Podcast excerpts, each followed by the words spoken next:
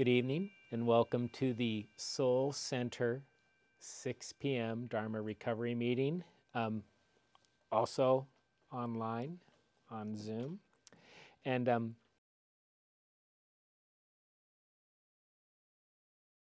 tonight I got a new practice. I was working on stuff and I didn't couldn't get out till 5:37. I work in the valley. So I'm like, "Oh man, now, instead of being logical, I let my panic mind take over. And I realize that because I go, I could have stayed at work and just joined the meeting on Zoom.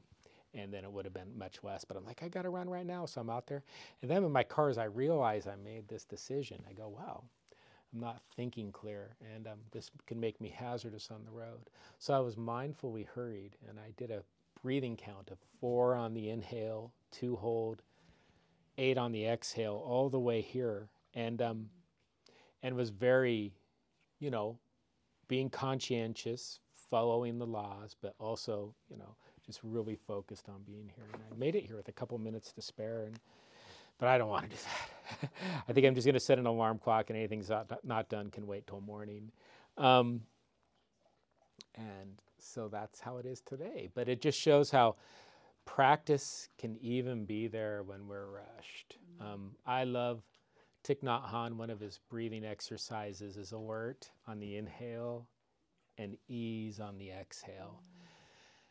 And reminding me to be awake and be aware, but also be at ease and relaxed. And that to me just seems like um, the highest form of consciousness that you know I can have at most moments. Um, today I brought some poetry, and um, I may, the one I want to read and just go over, and I'm not going to teach it. My urge is to teach everything poetic, right? Because I'm a teacher. But I'm just going to share and I just invite you to think about those little minuscule um, pieces of contact we have with everyone around us, right? And I like to think when I'm driving, um, a beautiful example is this woman cut me off, right?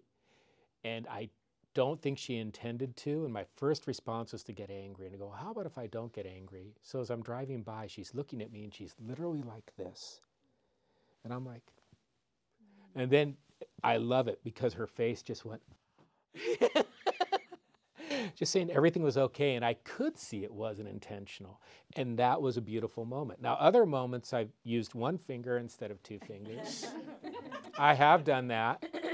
But more, much more. I mean, I can't remember the last time I just really started like giving someone an ugly look. It's been a while. My main focus, I may not give a look at all, but sometimes I look over and just say, hey, you know, we're two human beings on the road. And this poem, I think, goes into this. And I think it's really valid. Our, our community, I mean, we have a community here, right? But we also have a community of 7.8 billion people on this earth, and they're all related to us. And then if we include animals like Mitra here, it's much larger. So I'm going to take my glasses off and go ahead and just breathe and relax, and I'll read the poem twice, very slowly.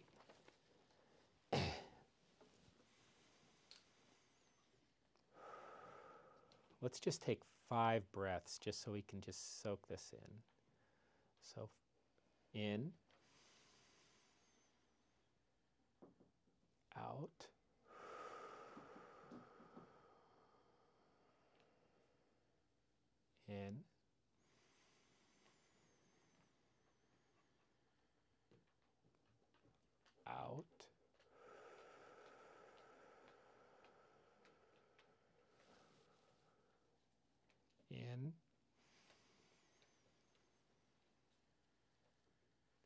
Out, just feel yourself relax on the out breath. Drop your shoulders, release your jaw.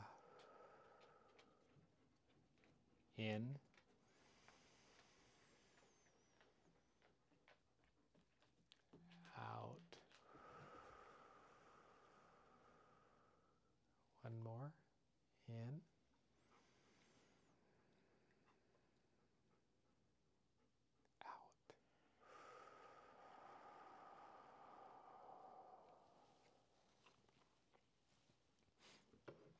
Poem is by Danusha Laméris and it's called Small Kindness.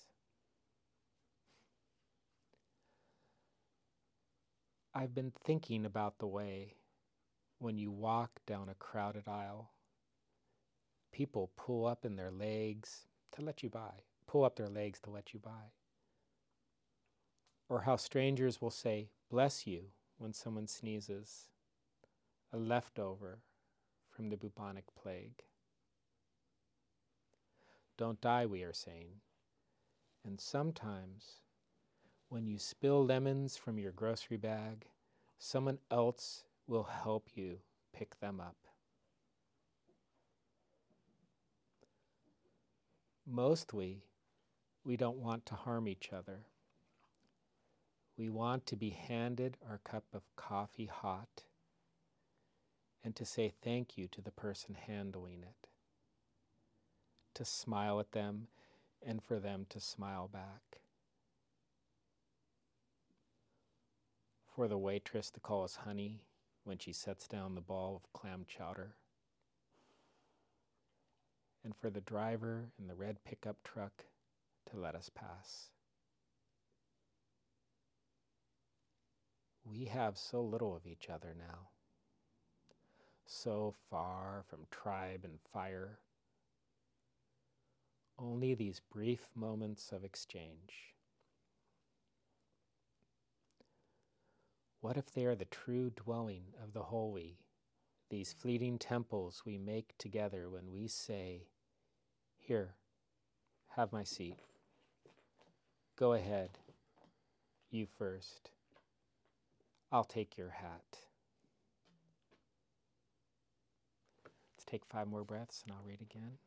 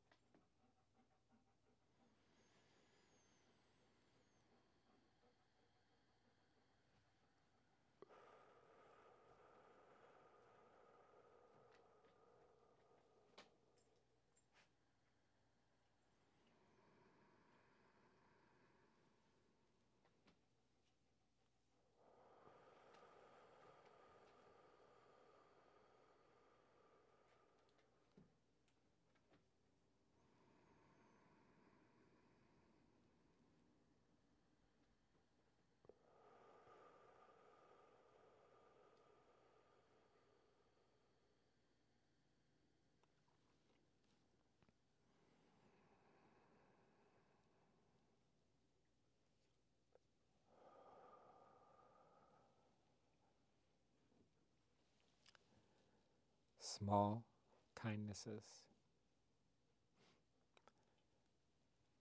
I've been thinking about the way when you walk down a crowded aisle, people pull in their legs to let you by.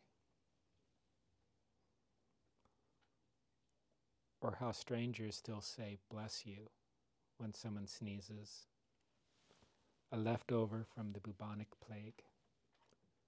Don't die we are saying. And sometimes, when you spill lemons from your grocery bag, someone will help you pick them up. Mostly, we don't want to harm each other. We want to be handed our cup of coffee hot and to say thank you to the person handing it to smile at them and for them to smile back. For the waitress to call us honey when she sets down the bowl of clam chowder. And for the driver in the red pickup truck to let us pass. We have so little of each other now, so far from tribe and fire only these brief moments of exchange. What if they are the true dwelling of the holy, these fleeting temples we make together when we say, Here, have my seat. Go ahead, you first. I like your hat.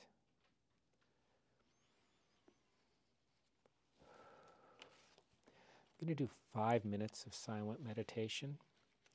And I invite you, you can just follow your breath, but to think about the quality of our little, little interactions we have every day and how important they are to us and to everyone around us. That we can be use our superpowers for good in this universe and spread peace in every interaction we have. Um, so follow your breath or think about that. Take five minutes starting now.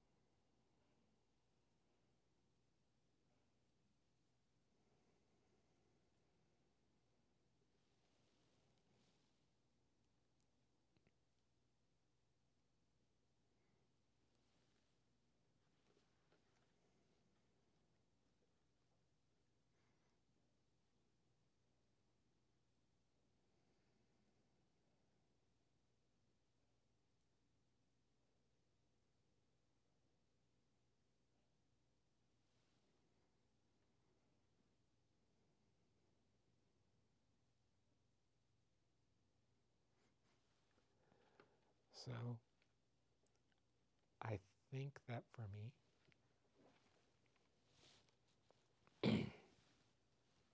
the best way I give compassion is when I give my attention. And the only way um, I give my attention is to just take the time to recognize the person in front of me and, and to speak with them. Um, my job can be really busy, so I, I know that. But my students, what they need the most from me is my attention. And it's the same with people I meet every day. I can be a, a superhero, use my superpowers to spread peace when I give my attention. That's how people see our compassion, I believe. But there are more ways, I'm sure that's just where I'm at now.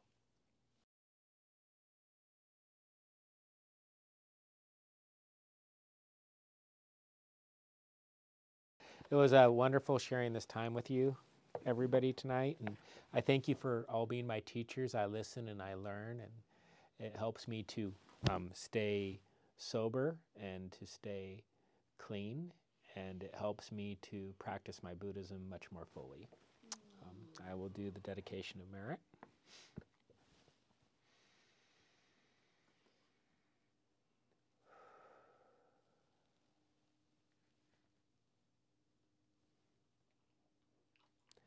Refuge does not arise in a particular place, but in the space within the goodness of our hearts.